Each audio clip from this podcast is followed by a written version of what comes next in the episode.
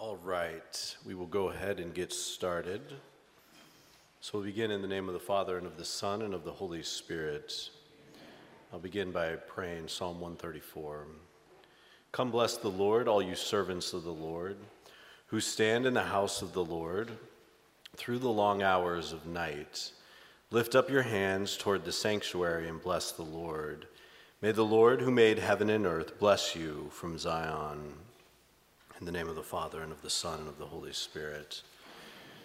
So last week, I talked about sort of the architecture of a church, and this week now, we will move into the actual parts of the Mass.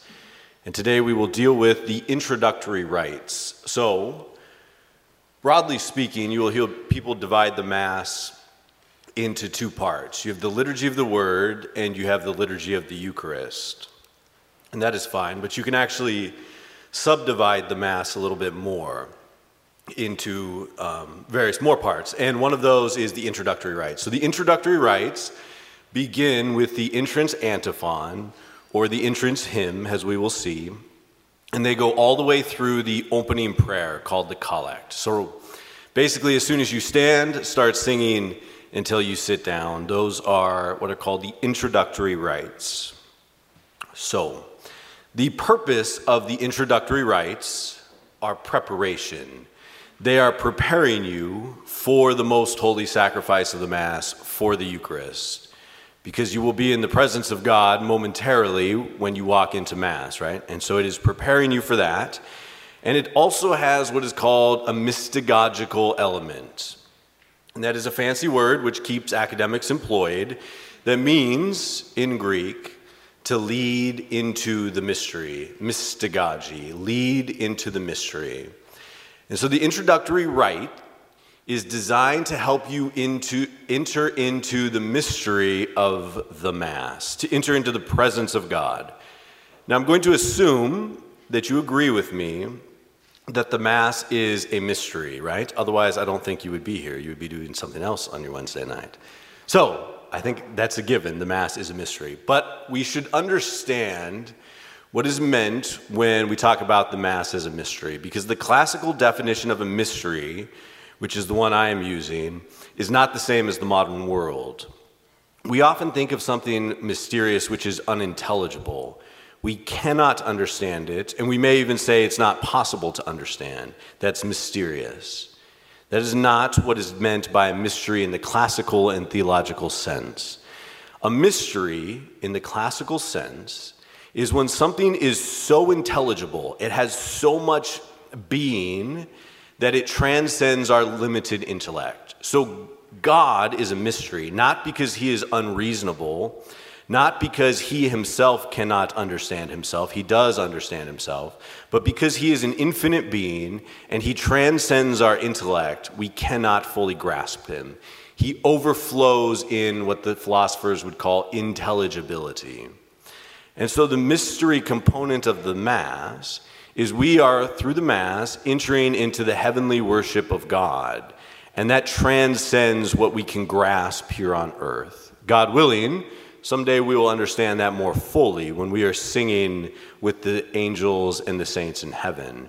But for now, we know that we are participating in the heavenly liturgy because the book of Revelation is clearly telling us that, but we can't fully grasp it. It transcends our intelligence. And so the introductory rites are helping us enter into that mystery the mystery of God, the mystery of heaven, and the mystery of the worship of the angels and the saints in heaven. Okay? So remember that. Preparation, enter into the mystery. I'll keep returning to those. And one of the things which serves this purpose is silence. And I have here under number two a quote from the general instruction for the Roman Missal. And if you remember from last week, the Roman Missal is the book which usually sits on the altar or which the servers hold for me. It's my prayer book. And at the beginning of the prayer book, because the Catholic Church always does this, because cardinals and bishops need to be employed, they put certain instructions on how to use the book, it, the general instruction for the Roman Missal. So it's telling you how to use the Missal. And it says on silence, it says sacred silence also has part of the celebration. So silence is part of the Mass, is to be observed at designated times Its nature, however, depends on the moment when it occurs in the different parts of the celebration. For in the penitential act, and I'll get to silence there, and again after the invitation to pray, and I'll get to that as well, individuals recollect themselves. Think, individuals prepare themselves. Individuals prepare themselves to enter into the mystery of God. And then it says, down a paragraph, even before the celebration itself, it is a praiseworthy practice for silence to be observed in the church, in the sacristy, in the vesting room, etc., so that all may dispose themselves to carry out the sacred celebration in a devout and fitting manner. So, what they're saying is, it takes work to enter into the mystery of the Mass, and so we have to gather ourselves, right? You think about athletes. I was a baseball player. They're the most notorious breakers of the first commandment because they're the most superstitious athletes that I've ever met. They have rituals, right? they go through a process to get themselves ready to play, right? That is what sacred silence before Mass is supposed to be. You're supposed to gather yourself because there's all the chaos in the world. You're worried about your water bill, your electric bill, the roof leaking, whatever it may be and you have to gather yourself. You have to sort of calm down and prepare to enter into the mystery of God and the Mass. And the first way we do that is with silence, right? And I know that's hard because we don't like silence, but I am reminded, I mentioned this in the homily last weekend, my old spiritual director, my first one that I ever had in seminary, he used to always tell me that silence is God's first language and everything else is a poor translation. So we have to learn to be comfortable with silence and to gather ourselves, to recollect ourselves. So silence does it first. The priest prepares as well, and this is extraordinarily difficult for a priest because he has so many things, so many irons in the fire, as they are called, that he has to gather himself as well. And that's why you often walk into the sacristy and the priest is praying. He's praying his preparatory prayers. He's gathering himself. He knows he's about to touch the Lord and enter into the heavenly liturgy, and he has to prepare himself with silence, with prayer. Okay. Then the Mass begins. And it begins with the entrance chant. And so, once again, the general instruction for the Roman Missal, this is B on page one, it says, When the people are gathered, hopefully lots of people, right, have gathered, and as the priest enters with the deacon and ministers, the entrance chant begins. And then notice its purpose it is to open the celebration, because you got to start somewhere. It is to foster unity of those who have been gathered. It is to introduce their thoughts to the mystery of the liturgical time or festivity. Introduce, prepare, mystery, and accompany the procession of the priests and ministers. So there's a clear preparatory element. It's sort of a transition. You've been out in the world, you've been running around, you've gathered yourself in silence, and now we are going to begin to enter into the presence of God. And we're going to do that with the entrance chant. Notice also, it's fostering unity. All of us come together to worship God and to partake of the one Lord Jesus Christ. And by singing or chanting together, that is sort of a mark of that unity. I know in seminary, at the beginning of the year when we would recite the Liturgy of the Hours, you do it um, in the manner of a choir, where you go back and forth. And at the beginning of the year, the house, the seminary, does it very, very badly. We're kind of disjointed and everybody is off. But by the end of the year, we get used to praying with one another. We have a cadence. And what's funny is if you go to a different seminary on vacation, they have a different cadence, and you mess them up and they mess you up. You learn to pray together as a community. That bonds us together. So notice that. Okay, entrance chant. There are four options in the United States. The first is maybe the one that you're least familiar with. It is the antiphon from the Missal, that's the book I use, remember, or the antiphon with its psalm from the Graduale Romanum, has set to music there or in another setting. So at both St. Mary's and St. Francis Cabrini, we recite the entrance antiphon before. That can be chanted and it can be chanted in a manner where it goes back and forth between the cantor and the people gathered. That's how we begin Mass at the seminary. The entrance antiphon. And it's actually the most preferred option. And the reason for that, if you flip to page two, is because the antiphon is attached to the Mass and comes from sacred scripture. So every Mass in Lent has its own specific antiphon. And more often than not, it comes from sacred scripture. So it's the Word of God. So that makes it preferred. The second reason why it's the most preferred option was the Second Vatican Council emphasized in their document on the liturgy, which is there in B, the importance of Gregorian chant, right? It says the church acknowledges Gregorian chant as specially suited to the Roman liturgy. It talks about how it's given pride of place. And then it permits other kinds of music, especially polyphony, which is just another form of chant. So, the Second Vatican Council wanted to reemphasize Gregorian chant. The antiphon would be chanted. The antiphon comes from sacred scripture, and the antiphon is attached specifically to the Mass. Those three things make it the first option. The second option, which is lowercase b halfway down page two, is the antiphon and the psalm of the graduale simplex for the liturgical time. So notice option one and option two are the antiphon. They come from two different books. There is what's called the Graduale Romanum and the Graduale Simplex. Both of them are liturgical books, song books essentially, that have various chant notations. The Graduale Romanum is quite difficult. I never sang from it in seminary, although they tried to get me to. The Graduale Simplex, as the name sounds, simple is the simple one. So option one and option two are the antiphon. Option three is C there. It says a chant from another collection of psalms and antiphons approved by the Conference of Bishops or the diocesan bishop, including psalms, etc. So you notice the church's logic here. They're saying option one is the antiphon because it's Gregorian chant, which the Second Vatican Council preferred, because it's from sacred scripture, and because it's specifically attached to the Mass. And then they say, but if you don't want to use the antiphon, then you can use another antiphon in Psalm or chant from a collection of psalms and antiphons because it's still the Word of God and it's still chant, it's just not attached to the Mass. So it's a good option, but it's not quite as good because it's not attached specifically to the Mass. And then you have number four, which is hymns. That's what we're most familiar with. That's letter D. Another liturgical chant, think hymns, that is suited to the sacred action, the day, or the time of the year. So you should sing a hymn that, if you're going to sing a hymn, you should sing a hymn that is appropriate for the time. So you wouldn't sing Angels Are Heard on High in Lent. That would be weird. There would be what we would say liturgical lack of integrity. But hymns are num- option number four. Okay. E right there just mentions if there is no singing, like at daily masses, I just walk out and recite the antiphon right from the missal. That's what I'm doing. But I think we should talk more about hymns because I just said hymns are number four. I know many of you like hymns, and we sing a lot of hymns, so here's a history essentially of the hymns. So, hymns, the reason they are the least preferred is due to the fact that they replace the actual texts of the Mass.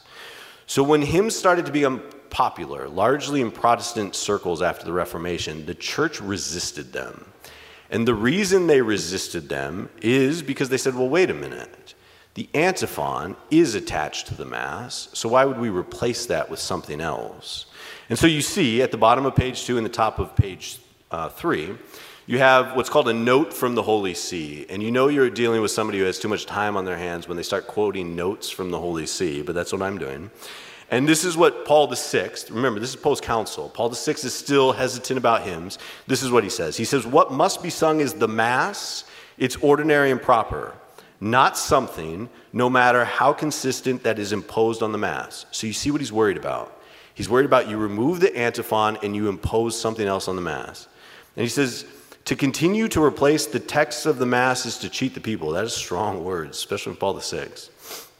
Thus, texts must be those of the Mass, not others, and singing means singing the Mass, not just singing during the Mass. So he doesn't want singing for the sake of singing. He wants us to sing the parts of the Mass, the antiphon. He's very, very worried about hymns. And if you think about it, because it sounds harsh, but think about what happened spiritually in Genesis. Go all the way back to Genesis. You had Adam and Eve, created in the image and likeness of God, and they are tempted. And notice their temptation. Their temptation was to be like gods. That's a temptation of pride. That's a temptation of self deification. And so, ever since then, the church has been extraordinarily concerned about us trying to sort of usurp God, trying to grasp for the divine nature. And so, what Paul VI is saying is well, wait a minute, guys. If we take a part of the Mass that comes from sacred scripture and we remove it with a hymn that a human wrote, we have said that the words of a human are more important than the words of God. We've gone back to Genesis and we have fallen.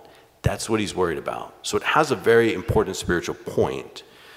So he's warning, etc. However, the reason we sing hymns is because ultimately the Second Vatican Council and the United States Conference of Catholic Bishops permitted it. They said, okay.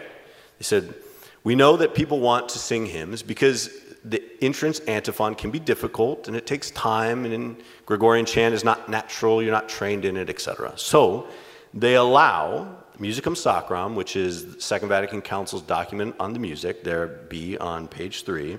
It says that by indults, by special permission, you can substitute other songs for the songs given in the graduale for the entrance, etc.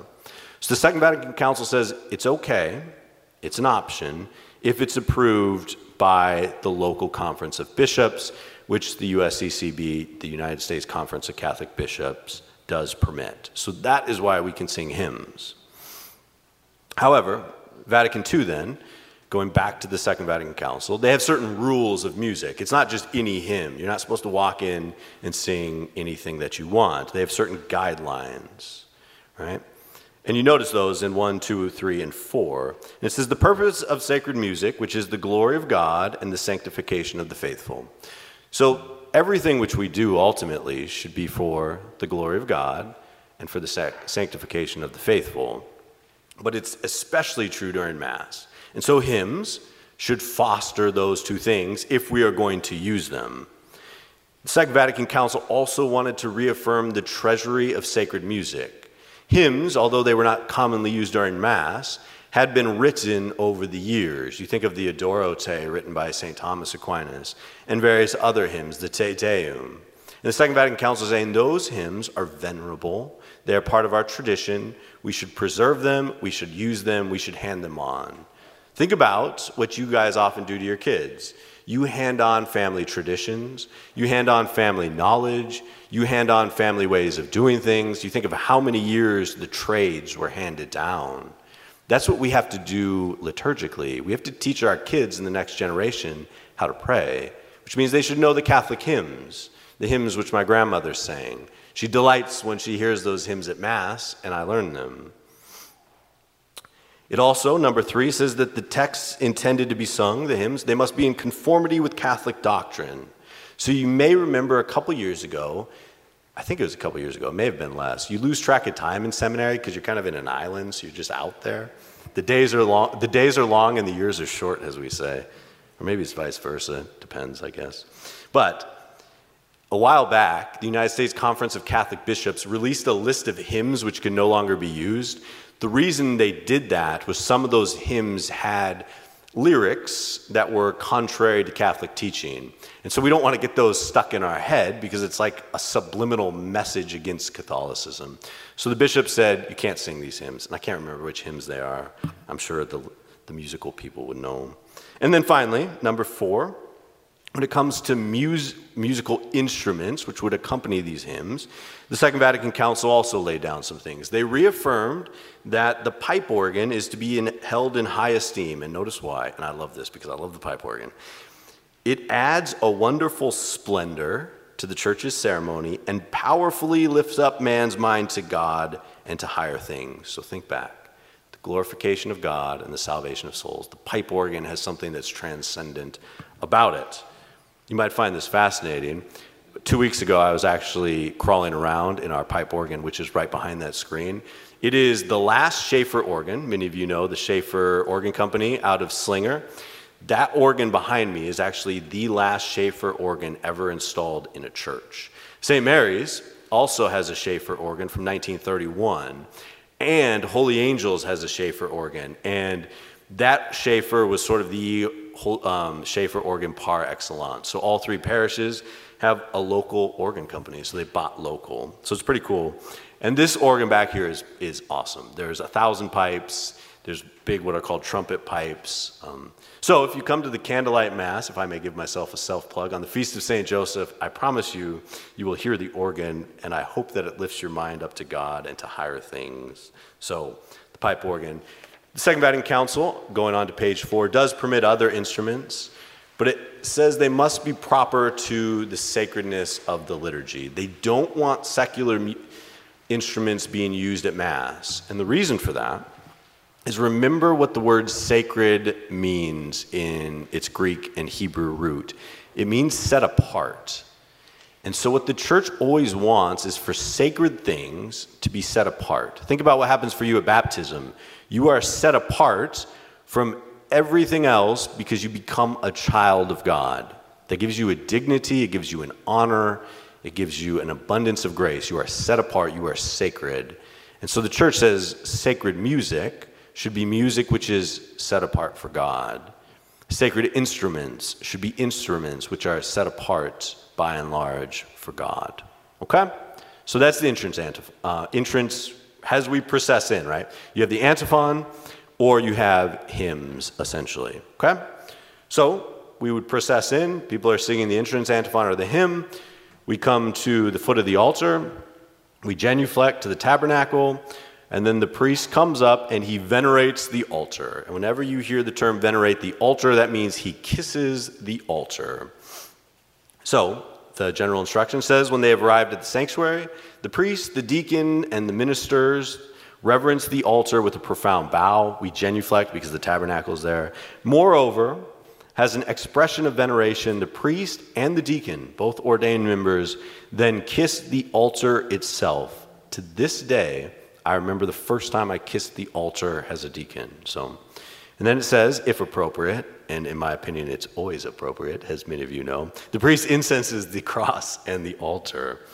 I will notice this. Sometimes you will see me, somebody asked me this, that I mutter certain things during Mass.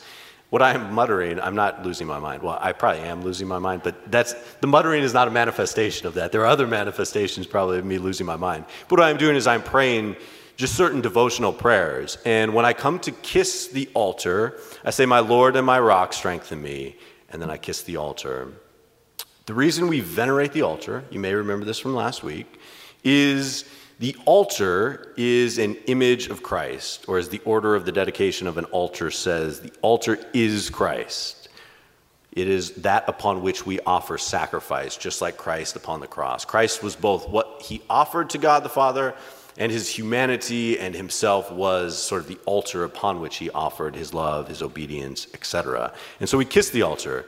It's a sign of reverence. I gave you two, uh, a scripture verse there. Paul in Romans says, Greet one another with a holy kiss. You see, you see this still sometimes in European countries. It's a sign of affection and a sign of reverence. The reason why I pray what I pray is Christ is often called the rock, right? The, the rock. You see it all the time in the Psalms. That's one of the reasons why the altar is supposed to be immovable, because Christ is a firm rock. He's not, he doesn't move on us, right? And so I say, My Lord and my rock, strengthen me, and then I kiss the altar. That's how I begin Mass. And then my trustworthy servers come upon my right, and they hand me the incense boat, which is what carries the incense, and what is called the thurible or the incenser. And we incense the altar. And incense stands for a couple things at Mass. One, first and foremost, it stands for the, our prayers, right? You see Revelation 8 4. And the smoke of incense rose with the prayers of the saints from the hand of the angel before God. So, when you see clouds, sometimes it can be like pillars, right? It's more than just clouds arising. That should remind you that you should be praying to God. You should be lifting your heart and your mind to God. The thing incensing also does is when I incense all the way around the altar, it sets the altar apart for worship. It consecrates it, right? Imagine it being sort of surrounded, and now it's set apart. And so I am preparing the altar for what it's meant to be, which is that upon which Jesus Christ will offer himself to God the Father under the appearance of bread and wine. In the old Mass, the 1962 Mass, there was a prayer which you said while you incensed, and you would also say while you imposed incense. And I can't remember the prayer exactly, it's in Latin, but I remember the gist of it. And what it references is something that's extraordinarily beautiful about incense. If you think about that charcoal, and you think about those little rocks of incense, they have one purpose in life they're consumed entirely for the worship of God. That charcoal is not going back to my Weber grill to make steak, right? It's being consumed at Mass. That incense rock is being consumed at Mass. Its whole existence is given up to the glory of God at Mass. That's what we should be. We should be wholly consumed, wholly inflamed by divine love, that all that we do arises as worship to God. So, remember that when you see me imposing incense. You should be like that charcoal, inflamed by the Holy Spirit, letting off a sweet odor of virtue and worship to God. When I incense, I pray silently to myself. I ask that the Lord may, that our prayer may arise like incense in, our, in, um, in His sight. I pray that He may purify our hearts and minds, that our prayers may be worthy and acceptable to Him. When I incense the cross, I pray that through the blood of the cross we may reach the heavenly liturgy. Mm, sometimes I pray other things, but those are the things that I'm thinking about as I incense. Um, so you incense the altar.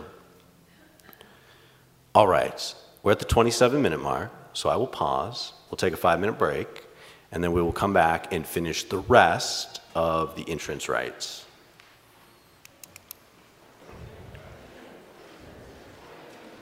So we are on page four, letter D. And so we've walked, we've processed in, you've been singing a bit.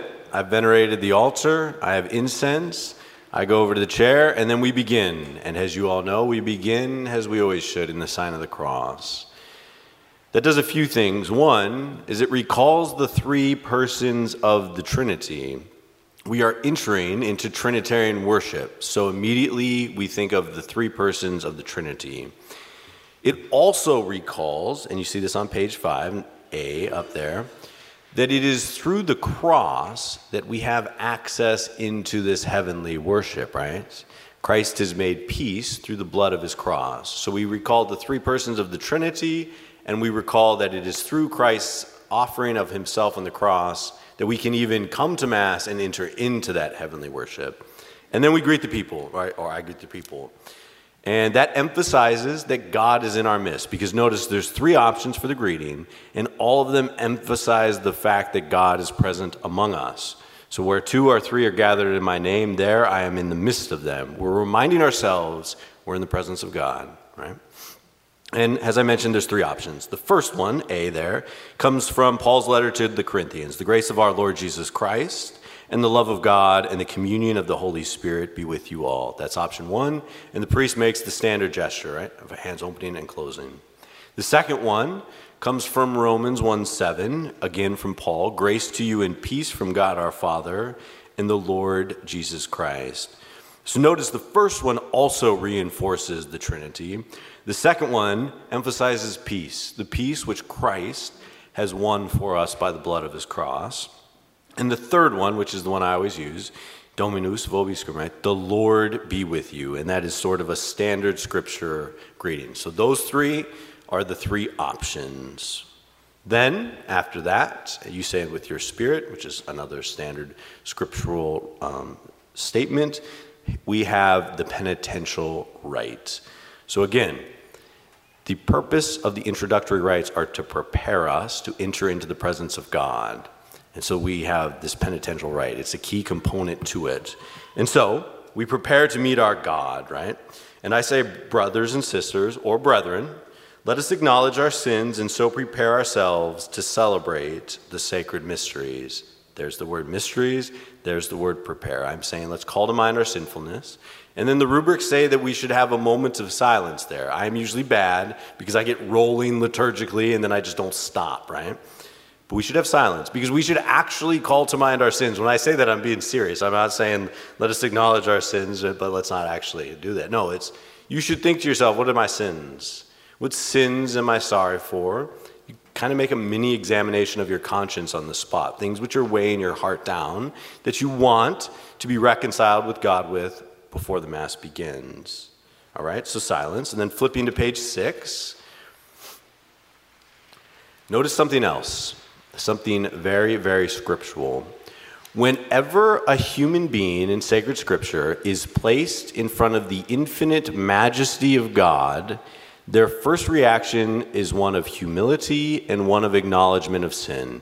So think of Isaiah, Isaiah 6 5. He has just been lifted up into the throne, in front of the throne of God. And you have the cherubim and the seraphim, and they're chanting, Holy, holy, Lord God of hosts. And what does he say? He says, Woe is me, for I am lost, for I am a man of unclean lips. He acknowledges his own nothingness, he acknowledges his sinfulness. Think also of Peter in Luke 5 8, when he sees our Lord do a miracle and what does he do? He falls down at Jesus' knees and he says, Depart from me, for I am a sinful man, O Lord. So think about what we're doing at Mass.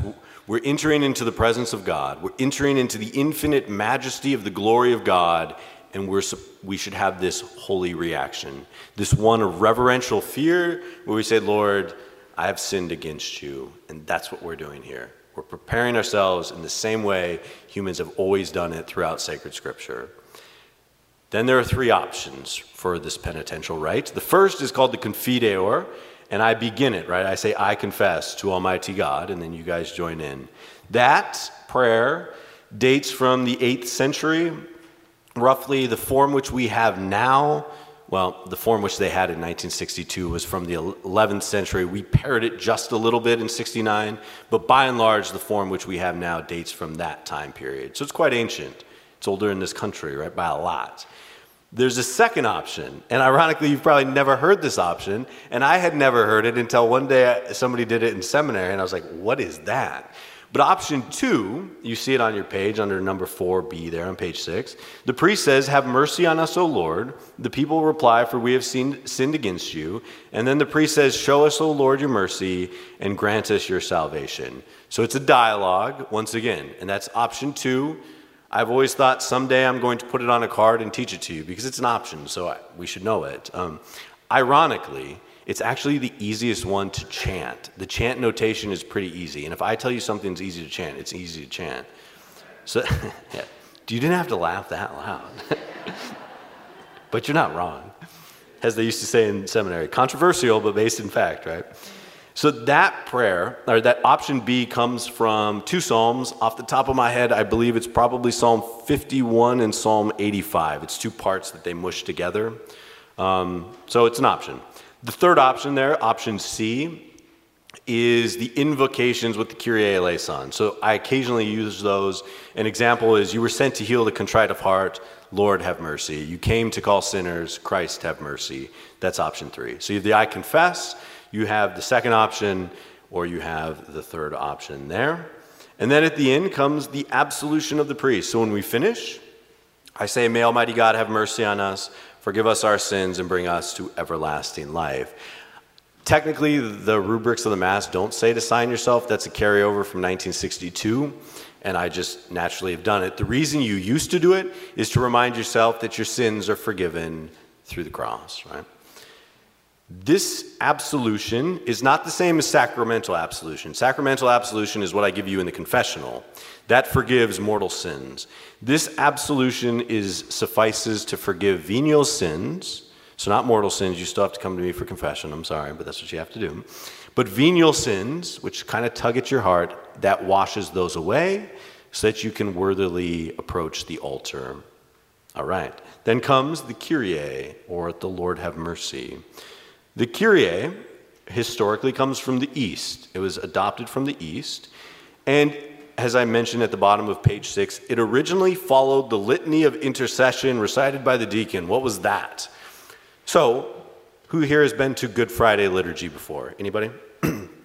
so you know on Good Friday, there are, uh, I should have checked. I think 10 petitions. There was 11 during COVID, 10, I think. I remember I tried to chant them last year, it didn't work. But there's a bunch of petitions, which the deacon says. So there used to be a form of that at every Mass, it seems like in the East. And then after that, they would do the Kyrie. You may think, think of the universal petitions as we do them now, you know, Lord, hear our prayer, that used to exist at the beginning of Mass. Way, this is like 16, 1700 years ago. And then they would do the Kyrie after that. Now we just do the Kyrie. So, top of page seven. In old times, it was a triple triple. It would be Lord have mercy, Christ have mercy, Lord have mercy. Lord have mercy, Christ have mercy, Lord have mercy. Lord have mercy, Christ have mercy, Lord have mercy. That's a very Roman way of praying where it's like neurotic about just asking again and again and again. It emphasized pleading. That was the point. You're like pleading with, you're taking this seriously, like, Lord, seriously, have mercy on me, right? You're pleading with the Trinity because Lord have mercy, God the Father. Christ have mercy, God the Son. Lord have mercy. Or in Greek, Kyrie eleison, Kyrie Lord, eleison have mercy. Christe, Christ, eleison have mercy. Kyrie eleison. The triple triple also referenced sort of the nine choirs of angels. It was to remind you that you're surrounded by angels. Now, in the current Mass, we have a simpler form. It's just Lord have mercy, Christ have mercy, Lord have mercy. Or as I like to do it, Kyrie eleison, Christe eleison, Kyrie eleison. I like to use the Greek because it's kind of an ode to the East, to the Greeks, the Greek uh, rite, where we originally got this from. So I think that's important. All right. And then we come to the Gloria. So that is number seven on page seven. The glory, of course, was intoned by the angels at the birth of Christ. Glory to God in the highest. It is also extraordinarily ancient. It dates from the fifth century. It also comes from the East. The Latin form, which we have, dates to about the ninth century, where we kind of added, added it. Initially, in the Latin Rite in, in the West, it was only sung at the Christmas Mass at midnight, and then everybody liked it, so they kind of added it. They're like, well, let's do it on Sundays. And they're like, well, we still like it. Let's do it on feasts, right? So it just added. So it's not sung at daily Mass even now, but it is sung on Sundays and solemnities and feasts theologically, it's supposed to be a continuation of the Kyrie, right? So think of the Kyrie, the Lord have mercy. Think of the penitential rite. Next time you pray the Gloria, think about what you're saying. You give thanks to God. You give him praise. You give him glory, right? It's called a Gloria. And you're giving this to the three persons of the Trinity the Father, Son, Holy Spirit. All are mentioned. So again, there's this Trinitarian element, and it's adoration and praise and thanksgiving and all of these things but then you also ask for mercy. So, early on in the penitential rite, you're merely asking for mercy. Now you're asking for mercy and also praising God and giving Him thanksgiving. There's like an anticipation. It's like, Lord, we have sinned against you. We have asked you for mercy. We thank you for taking away our sins. And we know that you will hear our prayer because we come to you with a contrite heart. So, all of that's wrapped up into the Gloria. And so you can see why it was so popular. It's an excellent prayer, right? Glory to God in the highest. Okay. The collect, number eight. The collect is the opening prayer. So I say, let us pray. And then the servers, because my servers are getting excellent, they're always ready to go. You notice there's almost no break. They're just, I just look at them. Uh, we've gotten to the point with some of them, I just look at them and they come over. It's great. It's, it's magnificent. They're good servers. So I appreciate that. And I'm not just saying that because there's some servers here, but it helps the Mass move. There's a caveat. I say, let us pray. The rubric tells me I'm supposed to have a period of silence, but I get rolling because that's how I am. So you're supposed to say, let us pray, and there's supposed to be a pause. And the reason for that is what the opening prayer is supposed to do. And it does a few things. It's called the collect because it's supposed to gather together all of the cares and concerns and intentions which we all have. And that is why I, I prayed in the orans position. Imagine me like gathering together all of our prayers, and I'm offering them to God on your behalf because that is my job as your priest. So we gather together our prayers. So when I say, let us pray, and then I pause, and now I have to pause because I told you I should do it. So now I have to pause. I can't get out of it anymore. You have to hold me accountable. What you should do spiritually is you should call to mind an intention that you want to bring to God for the Mass. Because what you will notice is God delights in answering your prayers that are made through the most holy sacrifice of the Mass. And so when I say, let us pray, call to mind something. Why? What are you at Mass for? Is there something you would like from God? Are you giving thanksgiving to Him for something? Have some sort of intention. We have a formal intention, which I am offering the Mass for, but you also have your individual intentions that you should attach to me. That's the, that's the purpose, right? Attach those intentions to me. Do you want one of your kids to come back to Mass? Do you want forgiveness of a sin? Are you confused with a life situation? Do you need discernment? Give God an intention. You're here. You might as well do that. Right? So that's why I pause. And then I say the opening prayer. So the opening prayer is gathering all together our affections, our worries, but it's also sort of formalizing them. It's the church saying this is what the Mass is for as well. So during Lent, you notice they're all themed and they're Lenten themed. We're talking about penance, etc and then I pray them, you will notice that the opening collect, it always ends once again in a Trinitarian way. Trinitarian means Father, Son, Holy Spirit. So if the prayer is directed to God the Father, I say, through our Lord Jesus Christ, your Son, who lives and reigns with you in the unity of the Holy Spirit, God, forever and ever. Or as you notice on 8, it can end, who lives and reigns with you in the unity of the Holy Spirit, God, forever. Or the third option. Again, it's the Trinity is being called to mind constantly the Father, the Son, and the Holy Spirit. You may ask, because this was a big deal a couple years ago, why we no longer say one God, one God forever and ever. Over time, the church has changed her theory, so to speak, on how to translate texts. So remember, the Roman Missal, which I use, is a translation of the Latin. And the trend 40 years ago, 30 years ago, whenever they had been translating, was to have very loose translations. So instead of translating word for word, you sort of translate what they would say thought for thought, idea for idea. The danger of that is when you are the translator and you are doing that, you're sort of imposing your thoughts onto the text. And so at first, the church had these pretty loose translations, and that included one God in, I think it was 2002, Liturgiam Authenticam, there was a document that said, no, we don't want the translator to get mixed up in imposing things on the text. Let's translate things pretty literally, as literally as we can. And so they went through and they retranslated the Missal. They're retranslating, they just did the Sacrament of Penance. That's why the Prayer of Absolution is a little different. And in Latin, there is no unus. There is no, it just says God forever and ever. So when they went back through, they removed the one because it wasn't there in the Latin and they were just translating more literally. All right. I mentioned there some of the gestures, the individual prayers united to the prayer of the church. I should mention many of the opening prayers, the opening collects, are extraordinarily ancient, like 4th to the 7th century. And let's see, I am at the 12 minute mark left, so I will answer questions now here. So the question was when I incense the altar, I have a certain form of how I do it, and is it prescribed? The answer is yes and no. In the 62 Mass, the old Mass before the Council, it was. In fact, at the very beginning of the 62 Missal, there is a picture of an altar, and there's all of these arrows, and it's extraordinarily precise, and you have certain swings. So, when I was in seminary, we were taught to incense somewhat like that. And so that was just, it's a carryover. Now, I think it, it's not that specific, but back in the day, it was. So I don't remember why you incense up and down over it. I should know, but that's what the diagram says to answer your question.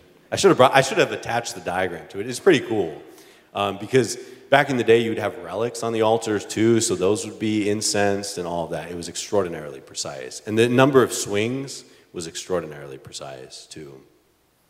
So the question is when you're serving, do you bow to the altar or to the tabernacle? With a detached altar, and this is a detached altar. So think again, because you guys all know it, holy angels. Back in the day, the altar would have been pushed up against that high altar, right? The high altar is called a reredos, and then you would have an altar attached to it. And you would have had what's called a mensa, that's a table. And you would have celebrated Mass on the mensa. So that's an attached altar.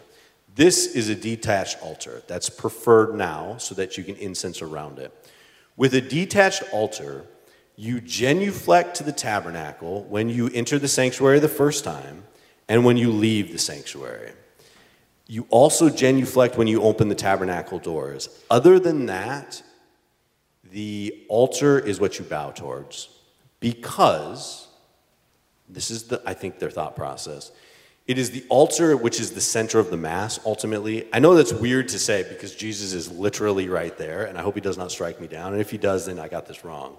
But if he doesn't, maybe I'm right, maybe, maybe. The altar is the center of the Mass insofar as the most holy sacrifice of the Mass is going to happen on it. So that's why there's the emphasis on the altar. It, I know. Every impulse in your body, right, is like genuflex of the tabernacle. I know, I have the same thing. How, so the question, excellent question, by the way. How far back does incense go? And um, in terms of the tradition of incensing? And the answer to that is as far back as we know. Because if you look in Genesis, they're offering burnt offerings to God, and they're offering uh, grain offerings and frankincense and myrrh and all of these things. And these would have had sweet smelling aromas, and they would have had an incense element. So it goes back as far as we know in worship. And if you think about it, that makes sense because way back in the day, these were nomadic people. These were, and then agrarian people. They were very earthy. And incense is very earthy the imagery is easy to see. You literally watch the smoke go up. It's easy to say, oh, yeah, that's my prayer going up to God. And then you incense around something and it marks it off, it consecrates it. Again, that's easy to recognize, it's easy to see. And then the sweet smelling aroma, it's like virtue or, you know, love or heart, your heart's going up to God. So it's a very earthy thing, it's a very human thing, it's a very Catholic thing, it's a very Jewish thing. Excellent question. Well done. Oh, that's a good question. Because that was a change, right? So back in the day, in 62, you would just come from the side, you'd come down to the foot of the altar. The procession, probably. So part of this gets into some complicated things I don't need to get into, but there was an emphasis in post council. They wanted to, what I call, normatize the Mass. So if you go back to the 62 Missal, the old traditional Latin Mass, there were a lot of different masses. There's a Requiem Mass, there's a Pontifical High Mass, there's a Low Mass, there's a Missa Cantata, there's all of these different masses, and they all have different elements. The Study Group 10, who was in charge of sort of applying um, the Second Vatican Council to the, to the new Missal, they didn't like that. They wanted to kind of standardize it. And so because in a high mass, if you had a pope, let's say in Rome, or a bishop, you would have a procession. My guess is they thought to themselves, well, let's just always have a procession so that you have this standard mass. And if it's only a lowly priest, especially if it's only a lowly parish priest, right, we'll still have him process in because it's just normative. That's my guess. There may have been a theological meaning. You could probably read something into Hebrews into it, and the fact that um, Paul, in his letter to the Hebrews, talks about how priests are called from among men, and I'm essentially walking in. Maybe that could be in there. That's a good question. It's always dangerous when you have Q and A, especially when it's recorded, because you may say, "I don't know." you know what you know, right?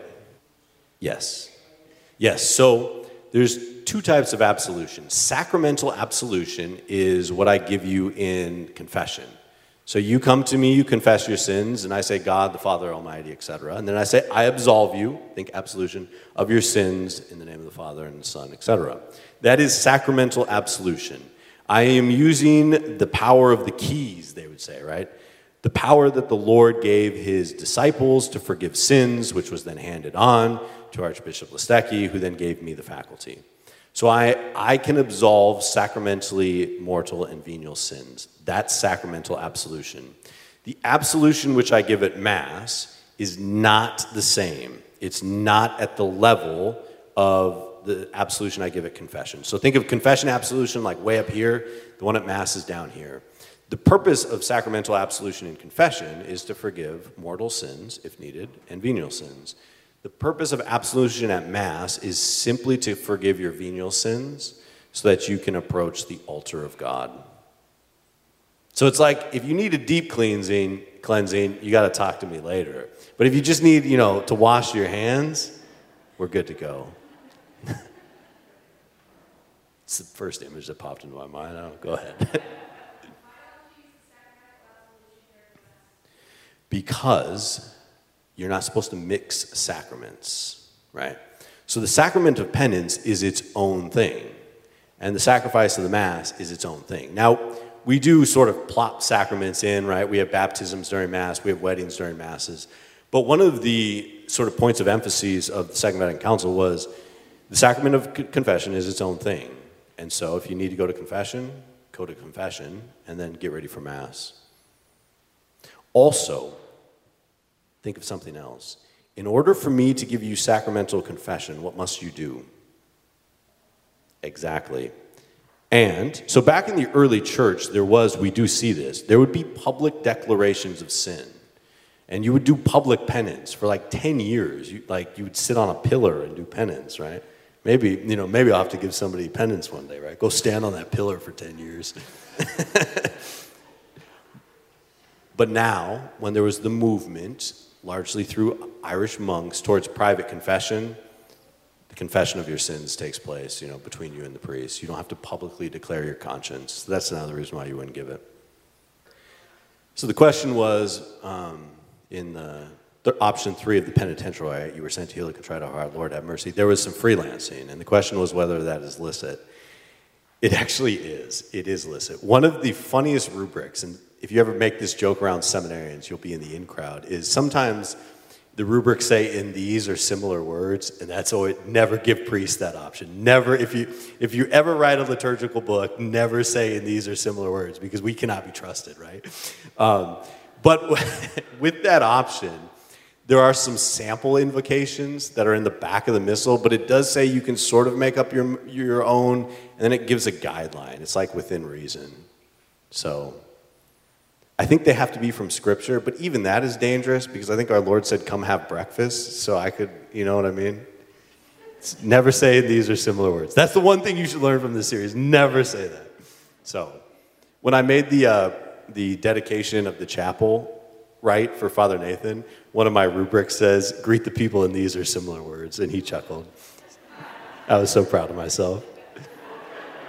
All right, I have time for one more question. You could memorize it. I would say during the Eucharistic prayer, you should definitely read. So you will notice, and I'll get to this when I talk about the Eucharistic prayer, during the words of consecration, I always read those right off the page because you have a right to know that I said the words correctly. It's same when I baptize. When I get to the portion of the baptism, I read it off the page. When I sit in the confessional, when I say I absolve you, I read that off the page every time because I can't screw that up. And this way, you know that if someone ever said, "Well, how do we know that Kevin validly, Father Kevin validly baptized us?" You would say, "Because he always read it off the page." That's my due diligence. That's what I. You guys have a right to receive the sacraments, and you have a right to know that your priest did it correctly. So I don't mess around much with that stuff. Um, you could memorize it, and there are parts of the Eucharistic prayer that I have memorized. Sometimes you'll notice I'm looking at the cross. Um, but usually I just read it right off the page. Otherwise, I'll actually use similar words. no, the, and these are similar. What's that? You should always assume that the priest is doing the right thing, but that's why I always read off it. Um, Maybe after I've been celebrating Mass for 40 years, I would have a different response. That's right. So, yes. All right. Well, we've reached time, so I will dismiss you and I'll give you a blessing. Thank you once again for coming. Next week, we'll talk about the reading of sacred scripture, the liturgy of the word, and I'll see how far we get with that. All right? The Lord be with you. May Almighty God bless you, the Father, the Son, and the Holy Spirit. Go in peace.